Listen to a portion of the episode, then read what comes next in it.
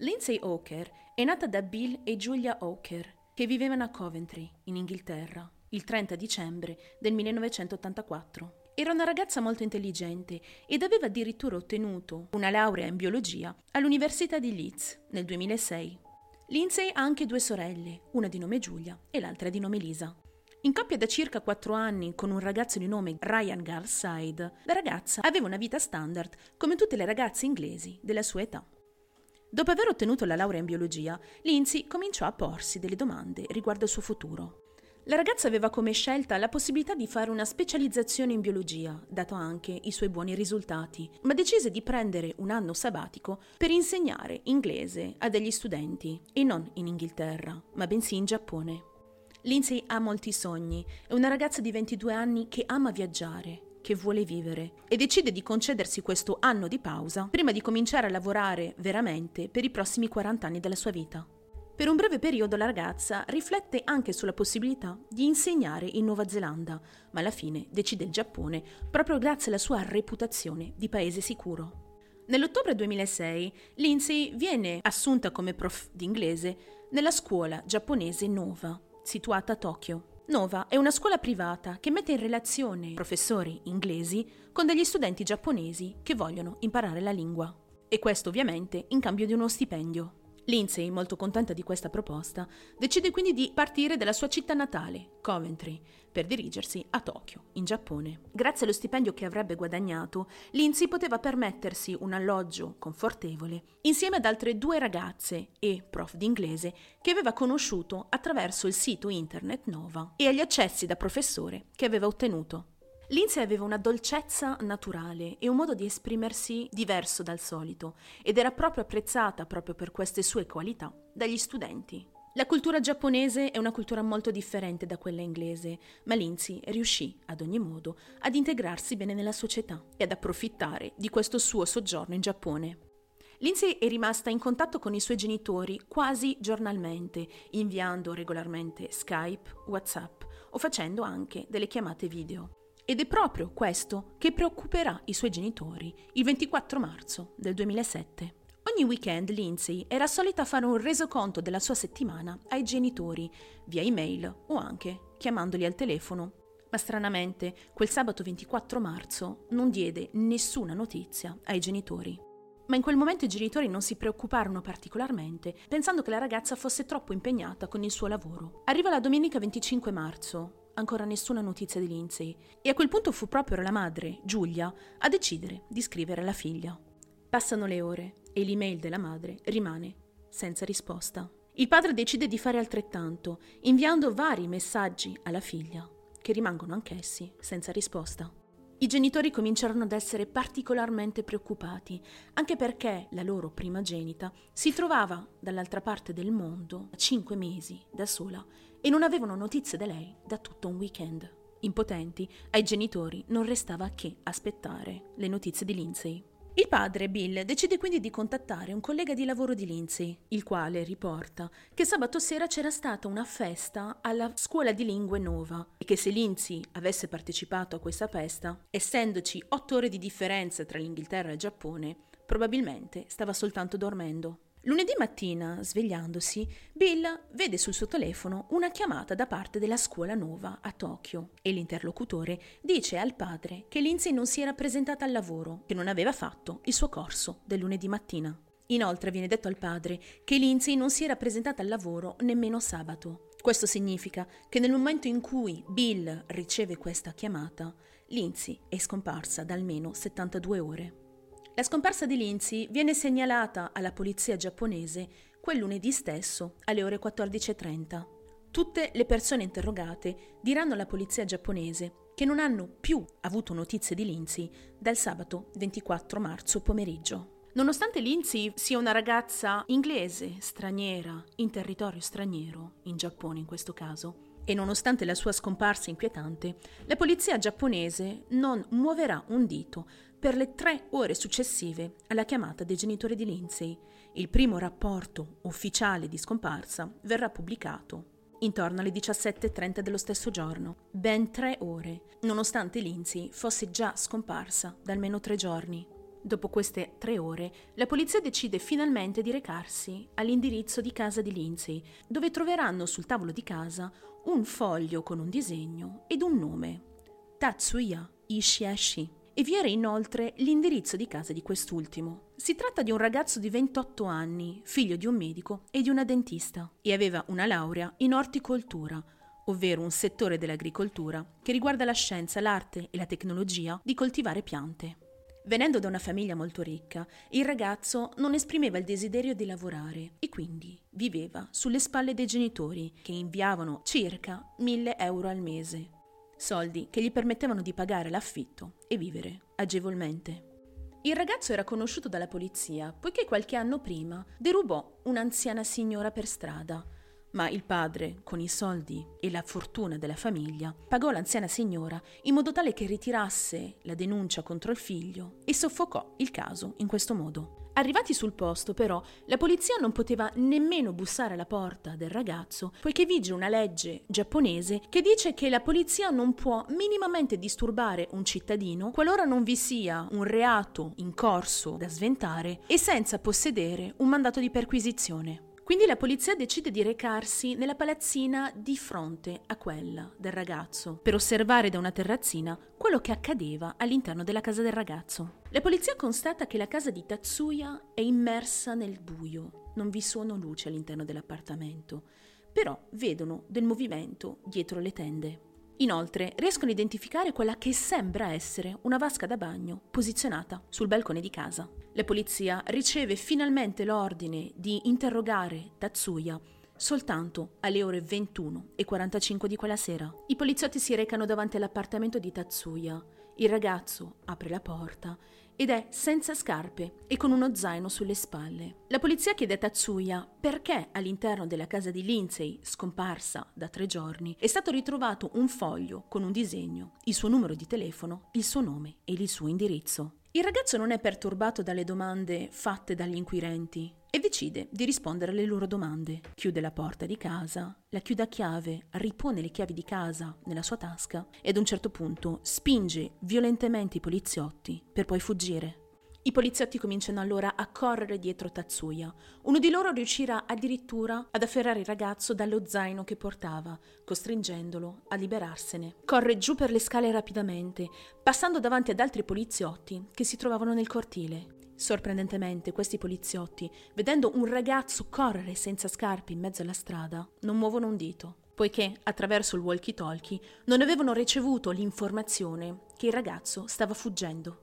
Ad un certo punto, rendendosi conto di quello che stava accadendo, decisero di inseguire il ragazzo, che riuscirà a sfuggire alla polizia una seconda volta, sparendo nel nulla. A quel punto la polizia decise di entrare di forza a casa di Tatsuya e constatano che la casa era sottosopra.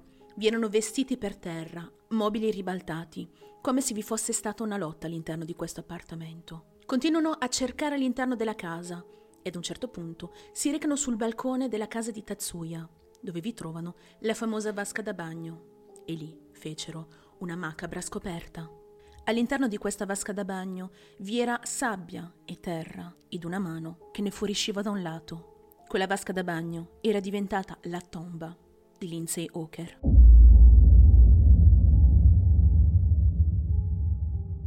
Sul corpo era stato gettato un liquido che aveva come finalità quella di poter permettere al corpo di decomporsi in soli tre giorni. Avendo fatto degli studi in orticoltura, Tatsuya era esperto di questi composti chimici. Quel che aveva pianificato Tatsuya era di aspettare che il corpo si decomponesse completamente, in modo tale da far sparire qualsiasi traccia di Lindsay. Inoltre all'interno dell'appartamento di Tatsuya vennero ritrovate moltissime parrucche da donna, questa scoperta rendeva ancora più complessa la ricerca del fuggitivo, poiché il ragazzo sapeva come camuffarsi e questo avrebbe reso ancora più difficile la sua ricerca. Per questo motivo vennero stampati dei volantini di ricerca che raffiguravano Tatsuya sia con il suo volto normale che travestito da donna con una parrucca. La polizia scopre inoltre che Tatsuya aveva una ragazza da circa un anno e parlando con lei scoprono che il ragazzo aveva disdetto un appuntamento con la fidanzata la domenica 25 marzo. Lindsay era scomparsa sabato 24 marzo, Quindi questa versione dei fatti della ragazza concorda bene con gli eventi. Un collega di lavoro di Lindsay, informato dalla polizia di questo ritrovamento, chiama Bill, il padre di Lindsay, dicendo di prepararsi al peggio. Per qualche ora, aspettando la notizia ufficiale della polizia, i genitori di Lindsay pregheranno che il corpo ritrovato nell'appartamento fosse quello dello studente e non della figlia. Ma qualche ora dopo, lo stesso giorno, dei poliziotti inglesi si spostarono al domicilio della famiglia Oker, confermando che il corpo apparteneva a Lindsay. Il giorno successivo, il padre e il fidanzato di Lindsay prenderanno il primo volo per Tokyo, con lo solo scopo di confermare l'identità del corpo ritrovato. Ma Lindsay era una ragazza molto cauta, molto attenta, che faceva attenzione al suo entourage. Ma allora, che cosa è accaduto quel giorno per far sì che Lindsay andasse a casa di Tatsuya? Questa situazione è stata spiegata in dettaglio proprio grazie alle testimonianze delle persone che vivevano nello stesso appartamento con Lindsay, dalle email fatte dalla stessa ragazza e dai messaggi inviati dal suo cellulare. Lindsay ha incontrato Tatsuya il 20 marzo del 2007, quattro giorni prima il suo omicidio. Mentre stava aspettando la metropolitana, Tatsuya si avvicinò a Lindsay chiedendole se fosse stata effettivamente una professoressa di inglese e la ragazza rispose positivamente. La ragazza prende il metro, poi una bicicletta per rientrare a casa sua e qualche tempo dopo sente suonare alla porta. Era Tatsuya. Il ragazzo aveva seguito Lindsay dalla stazione della metropolitana fino a casa sua. Il ragazzo dice a Lindsay che gli sarebbe piaciuto prendere delle lezioni d'inglese. A quel punto Lindsay lascia entrare all'interno dell'appartamento Tatsuya per due motivi. Il primo motivo era quello di dargli la sua carta da visita.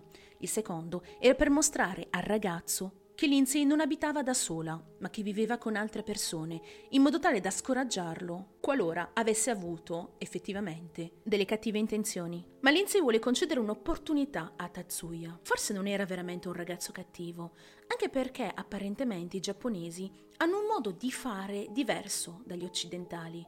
Era un ragazzo timido e pensava che si comportasse così soltanto a causa della sua timidezza e che tutto sommato non era un cattivo ragazzo. Lo stesso giorno Lindsay chiama Tatsuya al telefono dandogli appuntamento per il sabato 24 marzo al mattino in un bar per il suo primo corso d'inglese. Il corso d'inglese dura dalle 9 alle 9.45 del mattino e una volta finito, Tatsuya dice alla ragazza di aver dimenticato il suo portafoglio a casa e che non aveva soldi per poterla pagare. Sulle telecamere di sorveglianza di quel bar, in quel giorno, è possibile vedere effettivamente Lindsay e Tatsuya discutere davanti a un caffè. Il ragazzo propone quindi a Lindsay di accompagnarlo nel suo appartamento in modo tale da recuperare il suo portafogli e pagare la lezione. Lindsay accetta e i due salgono su un taxi in direzione della casa di Tatsuya. Una volta arrivati sotto casa di Tatsuya, Lindsay disse al taxista di aspettare 5 minuti, poiché sarebbe scesa immediatamente. Dopo 7 minuti, il taxista decide di partire, poiché la ragazza non era ritornata verso di lui.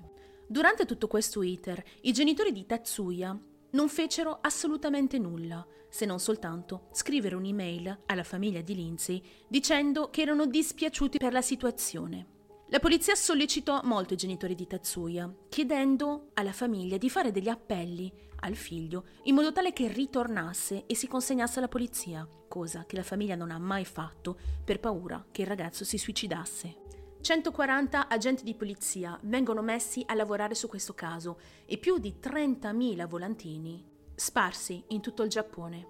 Fu proprio grazie a tutti questi volantini che la polizia giapponese riceverà a più riprese diverse segnalazioni dell'avvistamento del ragazzo. Il problema è che i differenti distretti di polizia giapponesi non comunicano tra di loro ed ogni volta l'informazione riguardante l'avvistamento di Tatsuya arrivava troppo tardi alle orecchie del gruppo di poliziotti che si occupava del caso, cosa che non ha mai permesso per diversi anni di rintracciare il ragazzo. La maggior parte delle volte il ragazzo venne avvistato nei love hotel, ovvero degli hotel anonimi all'interno del quale è possibile accedere pagando in contanti e senza carta d'identità. Gli investigatori sorvegliano allo stesso modo tutte le domande di passaporto che sono state fatte, poiché il ragazzo, nella sua fuga, ha dimenticato il passaporto a casa sua e quindi avrebbe potuto richiederne un altro per poter fuggire dal paese. Ma nulla, il ragazzo è letteralmente svanito nel nulla. Questa caccia all'uomo durerà per circa due anni e mezzo. Addirittura venne offerta una ricompensa di 80.000 euro per tutte le persone che avrebbero potuto aiutare la polizia a risolvere il caso e a ritrovare Tatsuya. Nel 2009 Tatsuya viene visto all'interno di una clinica privata, all'interno del quale aveva subito un'operazione facciale. Quando la polizia si recò sul posto per interrogare le persone che lo avevano operato, i chirurghi, per difendersi, dissero che non si ricordavano minimamente della storia di Lindsay Hawker e nemmeno del volto del ragazzo. Ma per aiutare la polizia nelle loro ricerche, fecero una descrizione dettagliata del nuovo viso che aveva il ragazzo una bocca più fine, un naso più alto e delle palpebre più grandi. E fu proprio grazie a questa descrizione che il 10 novembre dello stesso anno un ragazzo chiamò la polizia affermando di aver visto Tatsuya comprare un biglietto ad Osaka. Il traghetto era diretto ad Okinawa, un'isola nell'estremo sud del Giappone. Così facendo, Tatsuya avrebbe potuto raggiungere Taiwan, uscendo definitivamente dal territorio giapponese. La polizia oramai doveva sbrigarsi e catturare questo assassino prima che sia troppo tardi. Miracolosamente e per fortuna, i poliziotti arrivano sui luoghi appena in tempo, poco prima della partenza del traghetto, e riescono ad arrestare finalmente Tatsuya. Il volto del ragazzo non era più come quello di due anni e mezzo prima, era completamente cambiato. Inoltre Tatsuya aveva con sé soltanto uno zainetto nero, all'interno del quale vi erano 4.000 dollari arrivata alla stazione di polizia, rifiutò di dire dove fosse stato durante i suoi due anni e mezzo di latitanza, che cosa avesse fatto e dove avesse preso quei 4.000 dollari. Durante lo stesso interrogatorio, Tatsuya dirà alla polizia che la morte di Lindsay Hawker avvenne per un semplice incidente. Secondo la versione dei fatti del ragazzo, una volta entrati all'interno dell'appartamento di Tatsuya, Lindsay scivolò, cadendo e sbattendo la testa. Secondo sempre i suoi dire, la ragazza sarebbe morta poco tempo dopo. Preso dalla paura, decise quindi di mettere fuori nella terrazza la vasca da bagno, riponendo il corpo di Lindsay al suo interno, ricoprendolo quindi di questo liquido per far sì che il corpo si decomponesse, poi sabbia e della terra.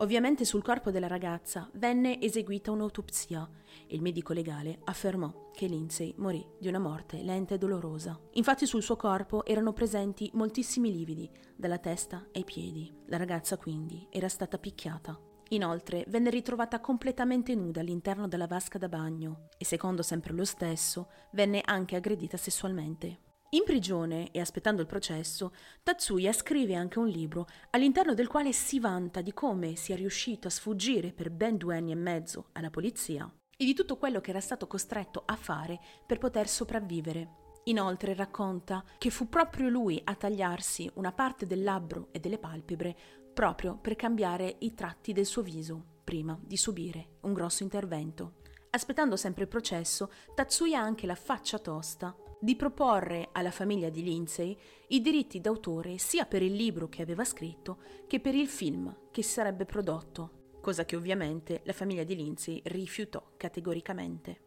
Il processo ha inizio nel 2011, due anni dopo la cattura di Tatsuya e ben quattro anni dopo l'omicidio di Lindsay Hawker. Il processo è abbastanza rapido, anche perché Tatsuya decide di raccontare tutta la verità, tutto quello che era accaduto quel fatidico giorno, anche se un po' a modo suo. Il ragazzo dice al giudice che non voleva uccidere volontariamente Lindsay, ma che ciò nonostante era pur sempre il responsabile della sua morte. Il ragazzo, infatti, secondo i suoi dire, avrebbe tentato un approccio nei confronti di Lindsay, cosa che la ragazza rifiutò, ma talmente spaventata dalla situazione cadde a terra, urlando. Per reprimere le urla, in modo tale che i vicini non sentissero nulla, decise ingenuamente di porre un cuscino sul suo viso, così facendo la soffocò. Ma grazie alle tracce e agli indizi ritrovati all'interno dell'appartamento di Tatsuya, la polizia è riuscita a ricostruire perfettamente quel che accadde quel giorno. Secondo la versione della polizia, Tatsuya avrebbe effettivamente tentato un approccio nei confronti della ragazza, cosa che rifiutò. Preso da un'ira estrema, il ragazzo si gettò su Lindsay, picchiandola a morte e spezzandole addirittura le cervicali. Successivamente la spogliò e abusò del suo corpo. Per accertarsi che effettivamente la ragazza fosse morta, prende un cuscino, lo posiziona sul suo volto per diversi minuti il resto è storia. il liquido per decomporre il corpo, la vasca da bagno, la sabbia e la terra. Il verdetto cade qualche giorno dopo il processo. Tatsuya viene condannato alla prigione a vita, con una possibilità di liberazione condizionale dopo dieci anni. La famiglia di Lindsay si ritiene abbastanza soddisfatta di questo verdetto, sperando che il ragazzo passi tutta la sua vita in prigione. Per quanto riguarda Tatsuya, ha già scontato i suoi dieci anni di reclusione e a breve potrà richiedere di essere liberato. Ed è così che si conclude la tragica storia di Lindsay Oker.